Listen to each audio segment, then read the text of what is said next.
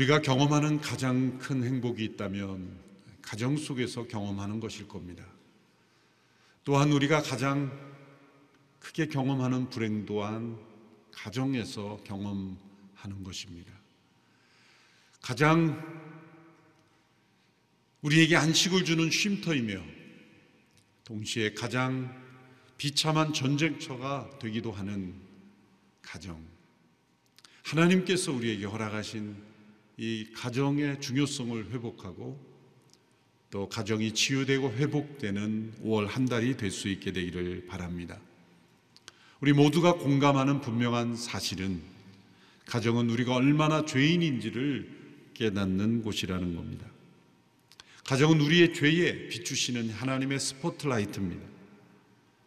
가족에게, 가족에게 자신의 단점을 감추는 것은 불가능합니다. 그래서 결혼이란 자신보다 자신을 더 잘 아는 상대를 만나는 일입니다. 그래서 사람들은 결혼을 통해 두 번 크게 놀라게 됩니다. 첫 번째 놀람은 내가 결혼하고 살고 있는 배우자가 이런 사람이었는가? 라는 놀람입니다. 그러나 이러한 놀람에만 그치게 되면 마음의 상처와 아픔만 가득하게 됩니다. 반드시 있어야 된 놀람이 있습니다. 그것은 바로 내가 이런 사람이었는가? 라는 놀람입니다. 이 두 번째 놀람에 이르게 될 때 우리는 서로의 연약함과 부족함을 용납하고 십자가 앞에 나아가 용서를 체험하고 그리고 하나님의 가정을 회복하는 은혜를 누리게 됩니다. 하나님께서 배우자를 주신 까닭은 누군가 한 사람은 현실을 직시하도록 하기 위함입니다. 집안에 전신 거울이 되게 있을 겁니다. 그런 하나님께서 주신 가장 큰 결혼의 선물은 이 배우자라는 전신 거울이죠.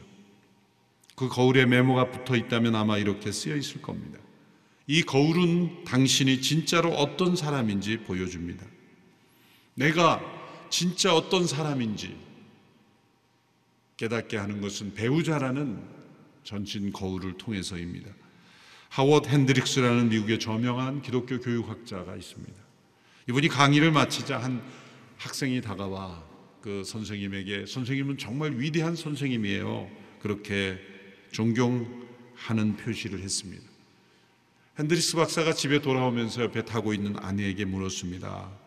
한 학생이 나더러 위대한 선생이라네요.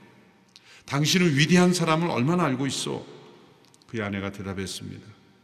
당신 생각보다 딱 한 사람이 적습니다. 그 사람은 누구일까요? 자기 남편. 당신은 절대 위대한 사람이 아니라는 진실을 알려주는 것이죠. 그렇습니다. 늘 함께 있는 배우자가 진실을 말해주지 않는다면 심각한 인생으로 변화될 겁니다.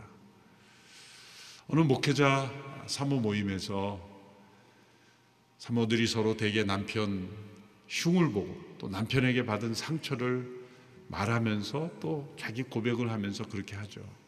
근데 각자가 다 남편의 흉을 보면서 그렇게 얼마나 어려운가를 얘기하는데 한 사모가 그렇게 얘기했다 그래요.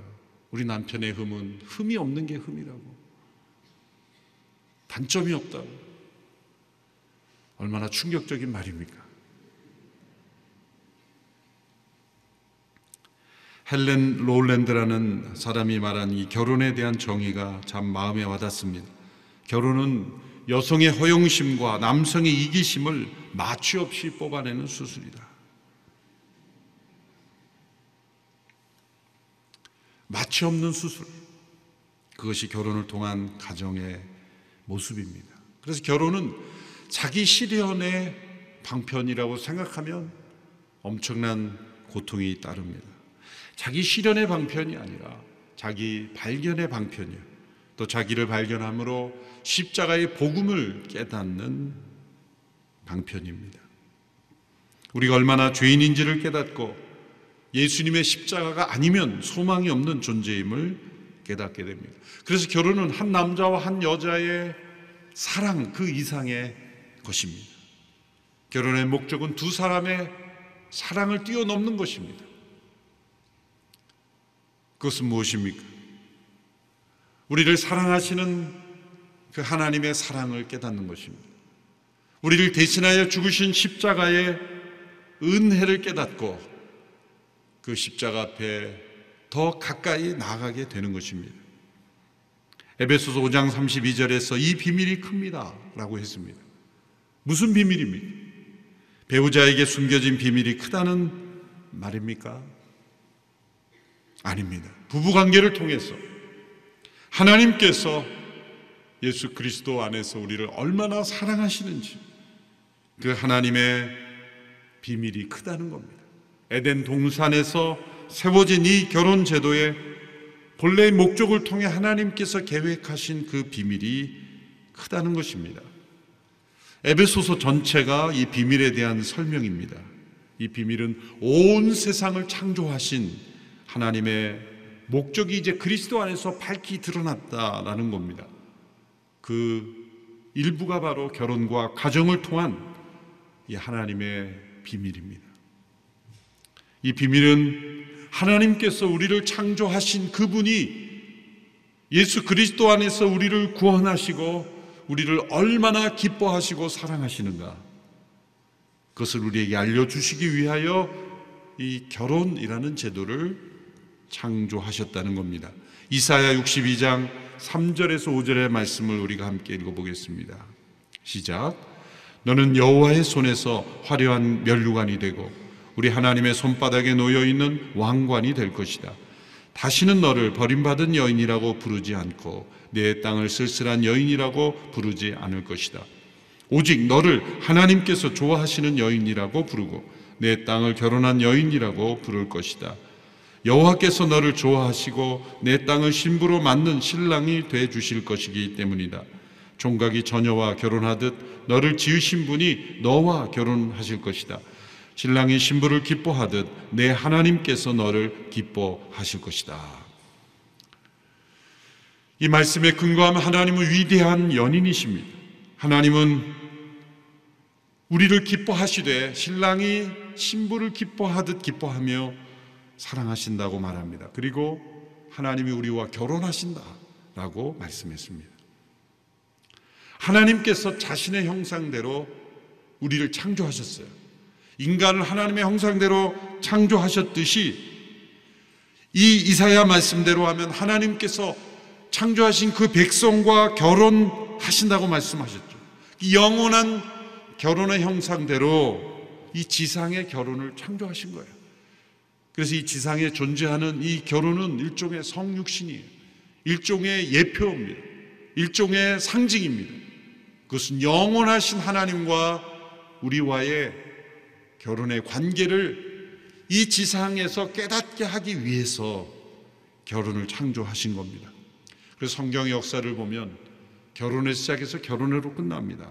창세기에서 천지를 창조하시며 남자와 여자를 만드시고 결혼을 제정하셨죠.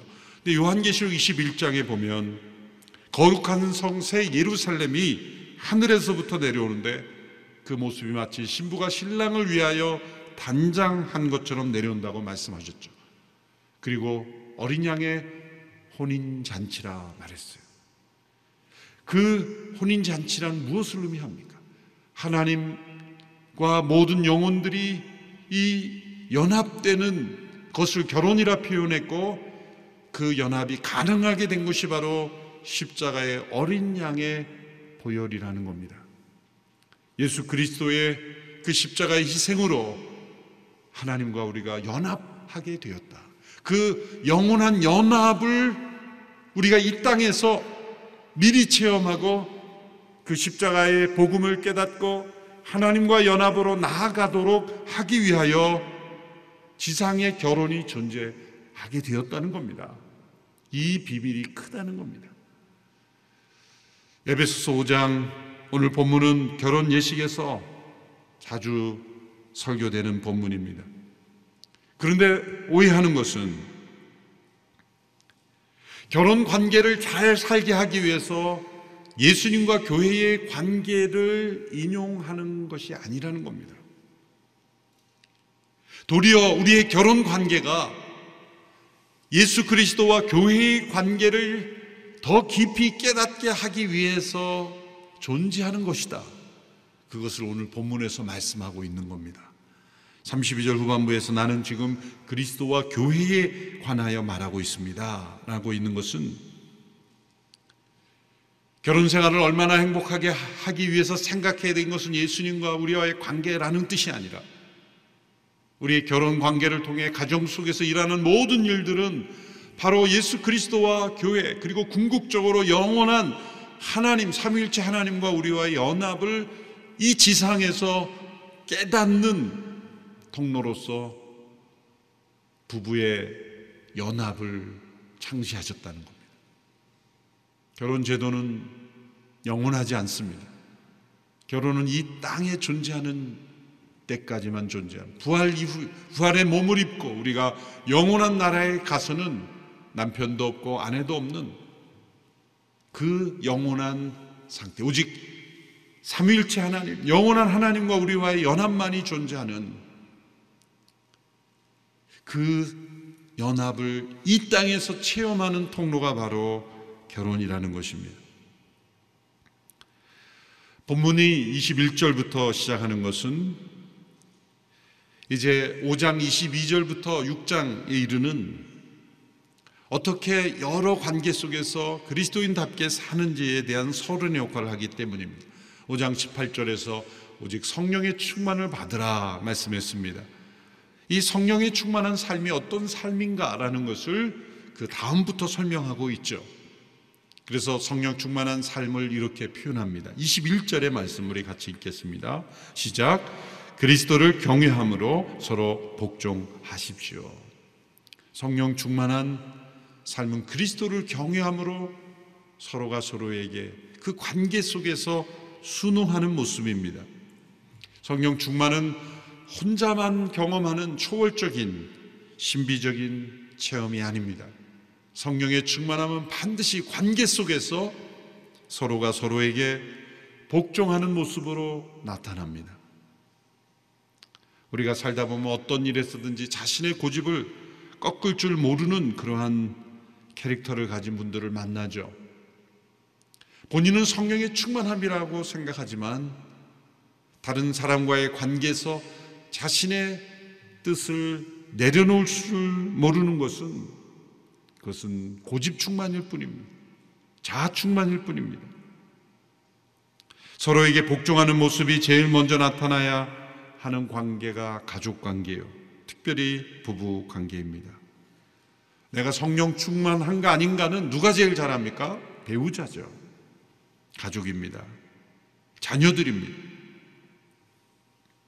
우리의 가정이 성령 충만한 공동체가 된다면 서로가 서로에게 그리스도를 경외함으로 피차 복종하는 그 가정의 주인이 예수님이 되실 뿐만 아니라 그 예수 그리스도의 십자가의 공동체가 되는 것입니다.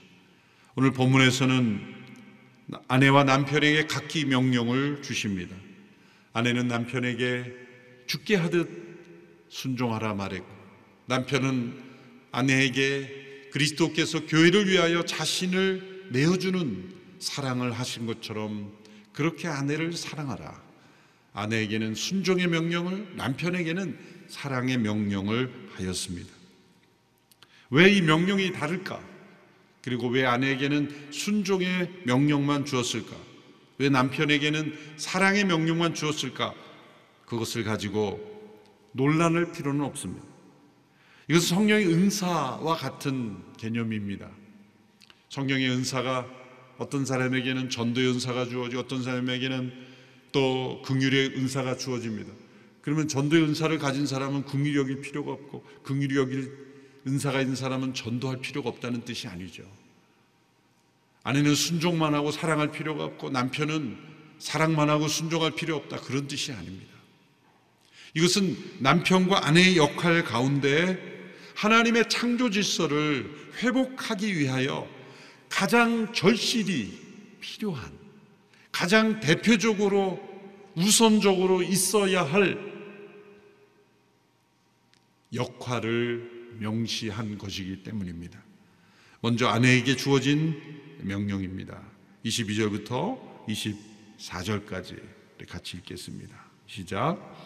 아내들이여 남편에게 복종하기를 주께 순종하듯 하십시오. 이는 그리스도께서 교회의 머리 되심 같이 남편은 아내의 머리이기 때문입니다. 그리스도가 바로 몸의 구주십니다. 교회가 그리스도께 복종하듯 아내들도 모든 일에 남편에게 복종하십시오. 어떤 분들에게는 이 말씀이 거슬릴 수 있습니다. 오늘 이 시대에 페미니즘이나 또한 여성 운동을 하는 분들은 이것은 1세기에 그리스 로마 제국 시대에 있었던 시대적 사상이 아닙니까? 반여성적이고 남존 여비 사상에 물들어 있던 그 시대 사상에 바울이 물들어 있기 때문에 남편이 아내의 머리며 남편에게 그리스도께 순종하듯 순종하라고 그렇게 명령하고 있는 것 아닌가요? 이런 명령은 오늘 이 시대의 여성 간에 또 가정 간에 있어 재해석되지 돼야 되지 않나요? 그러한 시각으로 이 말씀을 오해하는 분들이 있습니다. 왜 아내에게 남편에 대한 순종을 강요하나요? 이렇게 생각할 수 있습니다. 그러한 마음이 드는 것은 사실 이미 남편에 대한 깊은 상처와 어쩌면 남자의 잘못된 그런 모습에 대한 아픔이 있기 때문일 겁니다. 도리어 어쩌면 이 말씀이 아멘으로 받아들인다면 참된 머리 된 남편의 사랑을 경험하고 있기 때문일 겁니다. 먼저 이 아내에게 요구하는 이 순종이 아닌 것을 분명히 해야 하죠. 이것은 남편의 모든 생각에 자기 의견을 말하지 않고 무조건적인 동의와 굴욕적인 복종을 말하는 것이 절대로 아닙니다. 남편의 뜻이 어리석고 하나님의 뜻에 벗어난 것에도 무조건 따라한다는 뜻도 아닙니다. 또 남편을 변화시키려는 어떤 노력도 하지 말라는 뜻도 아닙니다. 왜 아내에게 그리스도께 교회가 순종하듯 순종하라 말씀했을까요?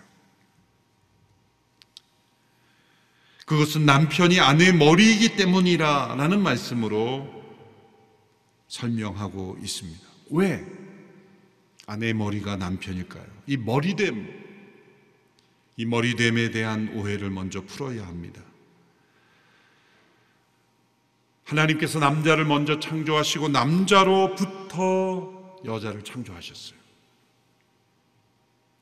먼저 창조됨으로 인하여 남자는 엄청난 책임을 가지게 되었습니다. 이 머리라는 뜻은 리더십이라는 의미로 나가기 전에 먼저 원천, 근원이라는 뜻이 있어요. 아내의 머리가 남편이라는 것은 남편, 남자, 아담으로부터 하와가 창조되었기 때문에 하와의 근원이 남자 아담이었습니다.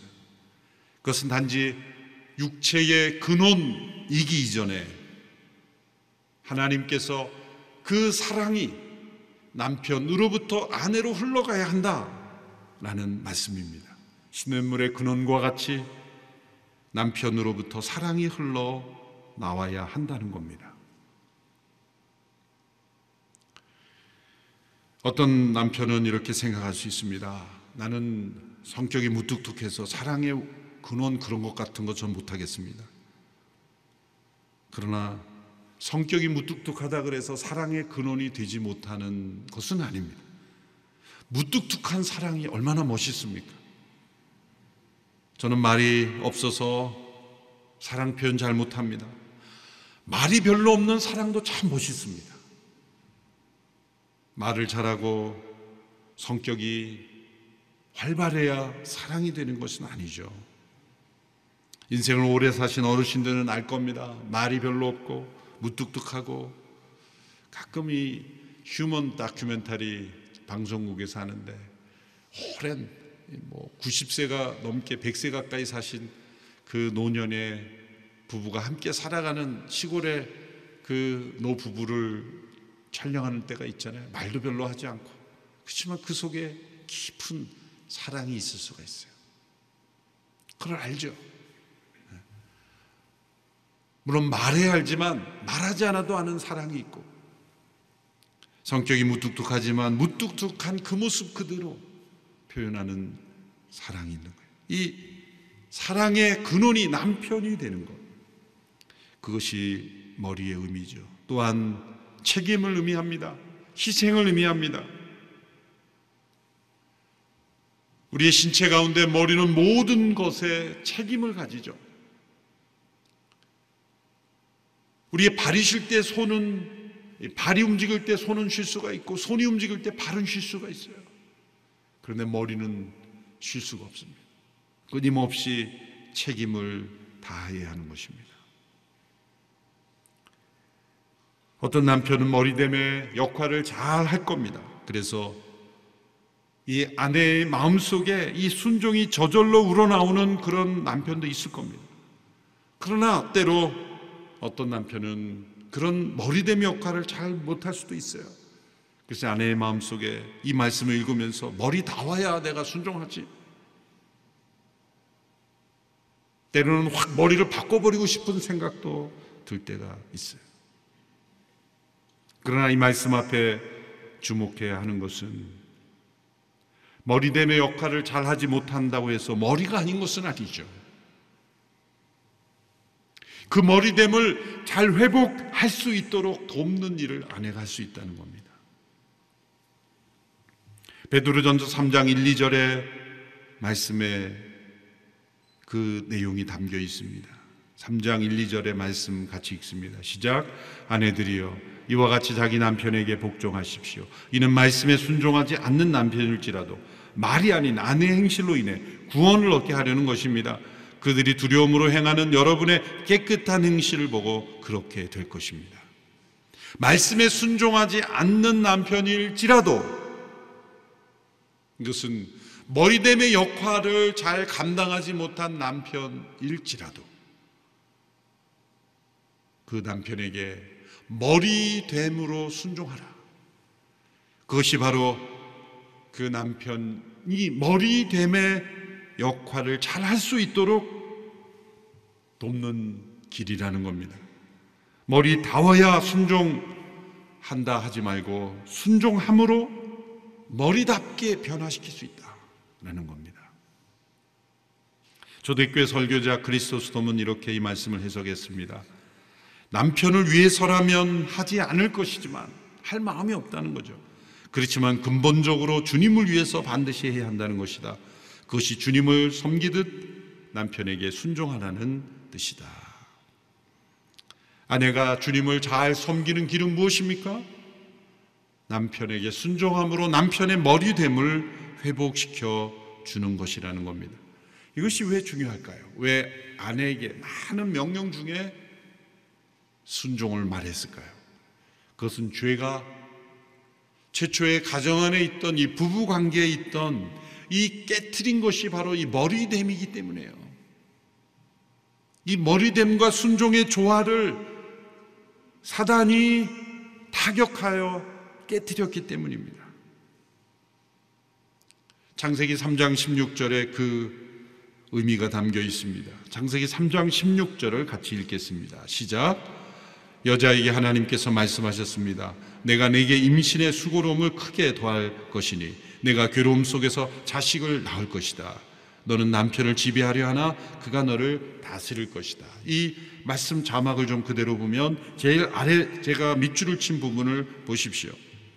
자, 이제 죄가 인간에게 들어왔을 때 여인에게 주어진 이 고통, 죄의 결과를 설명하는 내용입니다. 첫째로 임신의 고통이 크게 더한다.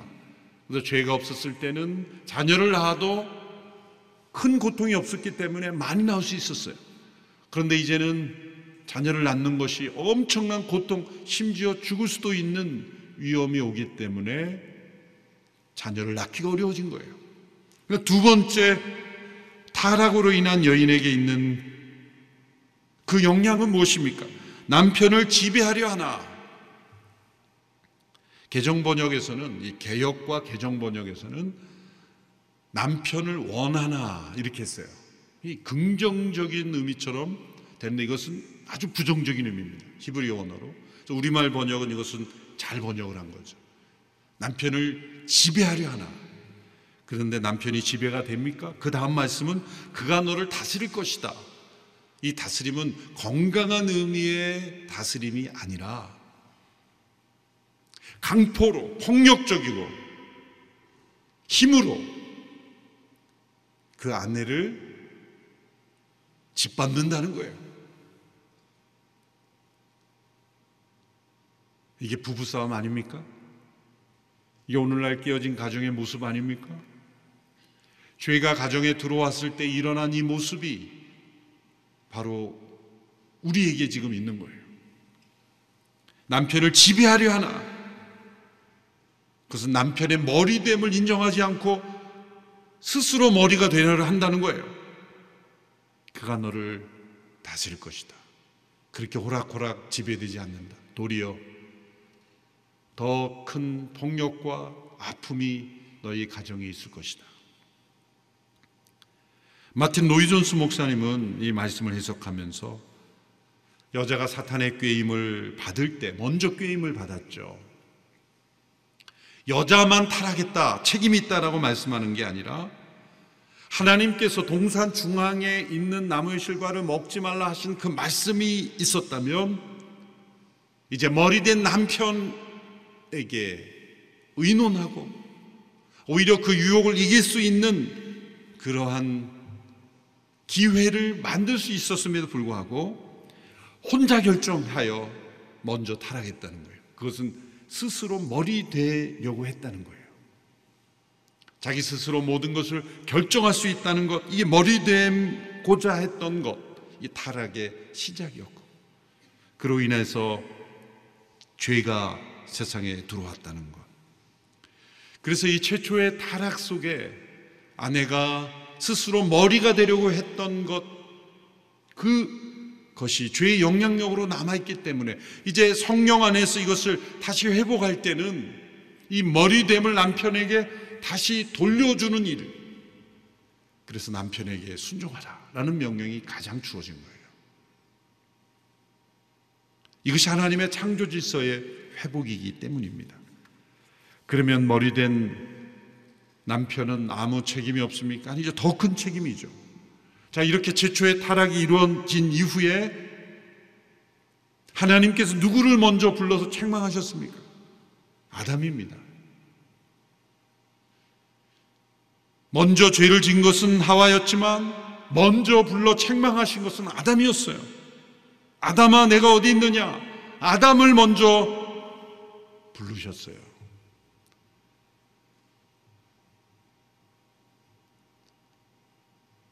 타락은 사탄의 종이 된 뱀으로부터 여자에게 그리고 아담에게 그 순서대로 타락이 됐지만 하나님께서 말씀하신 순서는 정반대로 아담에게 먼저 말씀하시고 여자에게 말씀하시고 그리고 뱀에게 말씀하시고 거꾸로 말씀하셨어요. 그게 머리됨의 책임이기 때문이에요. 아담아 내가 어디 있느냐?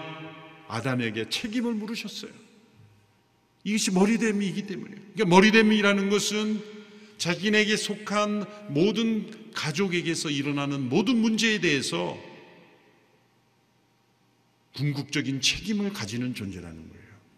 아내의 문제가 별도로 있는 게 아니라 내 책임이라는 거예요. 하나님께서 아담에게 책임을 추궁하셨을 때 아담이 뭐라고 대답했어요? 내 책임이 아니라고 그렇게 변명했죠. 뭐라고 말했으면 하나님께서 나에게 주신 이 여자가 저 여자가 부부싸움 할 때 많은 들어본 얘기죠? 이 여자 저 여자 이것은 바로 타락한 머리 내미기를 포기한 남편들에게서 나오는 용어예요. 아담이 타락이 전에는 아내를 뭐라고 불렀어요? 이는 내 살 중에 살이요 뼈 중에 뼈라 그랬어요.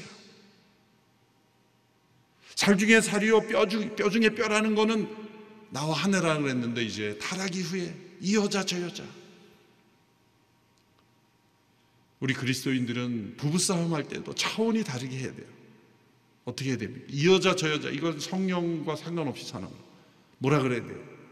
힘들더라도 손을 붙잡고 눈을 바라보면서 이 내 살 중에 살이 내 뼈 중에 뼈가 그렇게 외치는 순간 아마 다툼이 떠나갈 겁니다. 부부싸움 할 때도 이렇게 말씀으로 싸워야 돼요. 제가 그래서 결혼 주례를 할 때는 항상 결혼 서약 이전에 먼저 남편에게 서약을 먼저 받, 남편에게만 서약을 먼저 받아요. 그래서 앞으로 두 사람이 일평생 살아가면서 적어도 한 번은 부부싸움 할 텐데 뭐한 번 이겠습니까? 앞으로 일어나는 모든 갈등과 문제가 있을 텐데 그 모든 책임은 그 설사 아내의 문제일지라도 남편의 책임이라는 걸 받아들이겠는가? 처음엔 놀라지만 서약 안 하면 진행이 안 되는데 어떡하겠어요? 다 서약을 합니다. 살아가면서 후회할 남편도 있겠죠. 그러나 그것이 창조 질서라는 거예요. 아내에게 남편을 머리로 순종하라는 것이 가혹하다고 여깁니까? 그러나 이 창조 질서 안으로 들어가면 절대 가혹한 게 아니에요.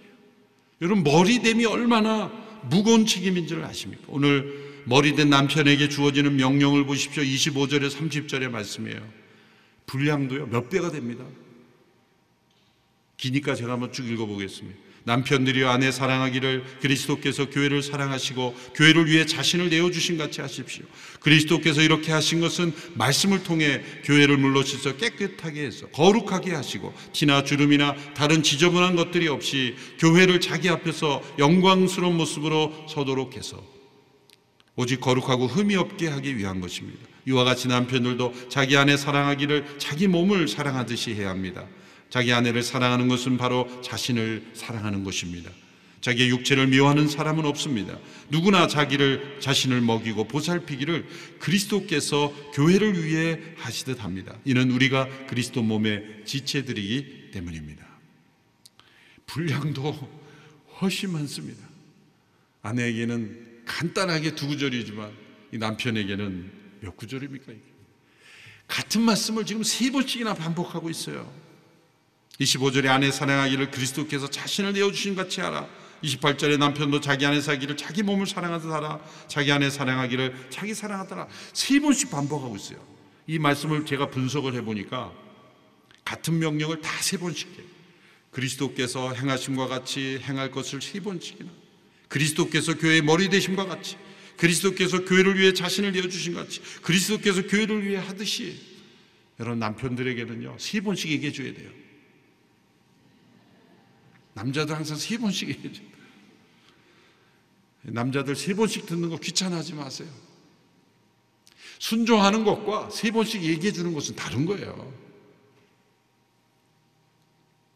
어떻게 아내를 사랑해야 되는지도 이렇게 세 단계로 설명해. 자신을 내어주심 25절에 26절에 말씀과 물러치서 깨끗하고 거룩하게 했다. 27절에 자기 앞에서 영광스러운 모습으로 서도록 했다.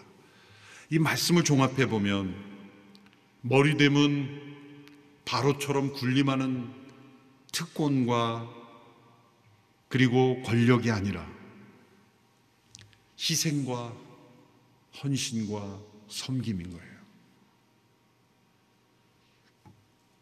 앞서 말씀드린 대로 왜 남편이 내 머리야? 라는 것은 그 속에 창조 질서에 대한 반감이 숨어 있는 것이고 머리됨에 대해 오해하고 있는 것이고 잘못된 남성의 권위에 대한 상처와 아픔이 들어있는 거예요. 진정한 머리됨은 우리에게 축복이요, 사랑의 근원이요, 그 머리됨으로 인하여 내가 살 수 있는 것이고, 그 머리의 희생, 헌신으로 인하여 내가 하나님의 축복을 누릴 수 있기 때문에 그 머리에 순종하고 싶어지는 겁니다. 머리됨은 누가 누구를 다스리냐의 문제가 아니라 누가 먼저 희생할 것이냐, 누가 먼저 사랑할 것이냐, 누가 먼저 섬길 것이냐. 그래서 남편들은 머리됨을 행하려면 먼저 섬기고 먼저 사랑해야 합니다. 금요일 저녁 이 말씀을 이 바로 이 원고를 쓰는 그 타이밍에 이제 저녁을 먹고 이 설거지거리가 많은 거예요 부엌에. 근데 아내가 좀 몸이 안 좋았어요. 몸이 안 좋았고 이제 딸을 이제 픽업하러 이제 기숙사에 있다가 나러 기차역에 데려간 거예요. 갔다 오면 또 더 눕고 시간도 늦는데 이제 몸이 안 좋은 걸 알면서 설거지 꺼진 쌓이고 나는 이 설교를 준비하는 마침 이 문장을 쓰는데. 하필이면 이 문장을 쓸 때. 그래서 설교 준비를 더 하느냐 설거지를 하느냐. 이 설거지를 하면 적어도 한 시간이 다 마무리하려면 한 시간은 아니지만 40분경이지만. 그래서 설거지를 하면서 이 말씀을 묵상하면서 십자가에 지신 예수님의 사랑으로 사랑하라는데 이 설거지가 무슨 문제예요? 성령께서 이렇게 말씀하시는 거야. 너 십자가에 매달릴래 설거지 할래? 여러분 어느 게 더 쉽습니까? 남편들이요, 뭐, 안 해봐서 못한다, 이런 얘기 하지 마세요. 뭐, 요리라도 해야 되고, 아내가 누워있으면 뭐, 요리를 다 해야죠. 요즘 뭐, 배달의 민족이 얼마나 좋습니까? 시키기라도 해야 돼요. 다 해야 되는 거예요. 귀찮을 때마다 말하세요. 십자가에 매달릴래, 이거 할래. 그 사랑으로 우리가 사랑해야 되는. 또, 거룩함. 여기에 보면 그리스도께서 교회를 티나 주름이 없이 영광스러운 모습으로 흠이 없게 하신다. 이 말씀은 아내에게서 외적인 아름다움을 요구해서는 안 된다는 거예요. 아내의 얼굴에 늘어가는 티와 주름을 싫어하는 남편이 되는 것은 머리됨에 합당하지 않아요. 도리어 그 아내의 마음에 티와 주름이 생기는 것을 두려워하고 마음에 티가 없고 마음에 주림이 없도록 마음에 상처가 없도록 해야 된다라는 책임이 바로 머리됨이에요. 이렇게 머리와 몸이 왜 하나가 되었습니까? 왜 그리스도께서 우리의 머리가 되시고 우리가 그분의 몸이 되었습니까? 바로 예수 그리스도의 십자가 때문입니다.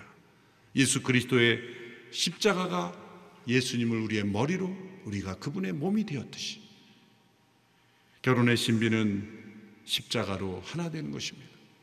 러셀 무어 목사님이 쓰신 두란노에서 난 폭풍 속의 가정이라는 책에 이런 문구가 나옵니다. 결혼은 십자가로 연합한 예수님과 그의 백성이 어떤 모습인지를 보여주는 글입니다. 모든 사람이 결혼으로 부름받지는 않았지만 모든 사람이 복음으로 부름받았다. 결혼은 모든 사람에게 중요하다. 왜냐하면 그것이 단지 결혼만을 위한 것이 아니기 때문이다. 결혼은 십자가에 대한 것이다.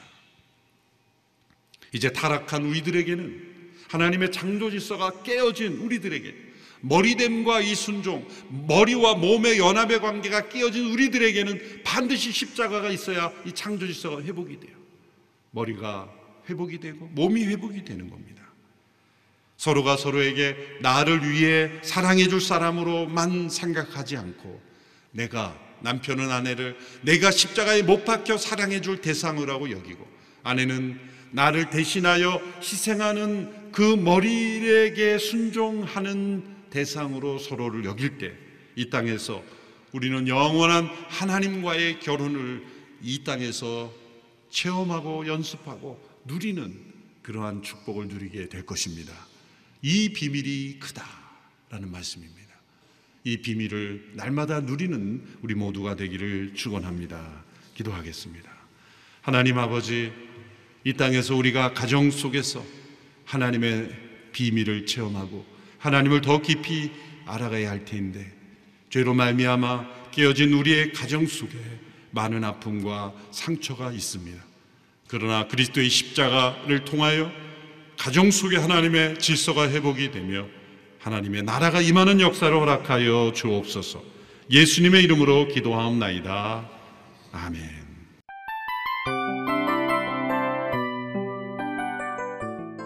이 프로그램은 청취자 여러분의 소중한 후원으로 제작됩니다.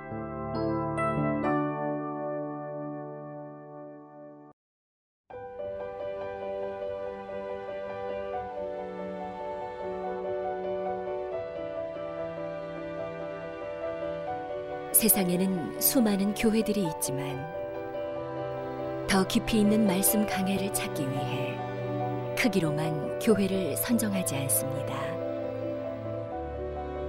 보다 좋은 영적 콘텐츠를 더 많이 나누기 위해 방송비를 받지 않습니다. 1년 365일 복음만 전하고 싶어서 우리는 광고를 하지 않습니다. 온누리의 복음을 땅끝까지 CGN TV와 함께 땅끝 선교사가 되주세요.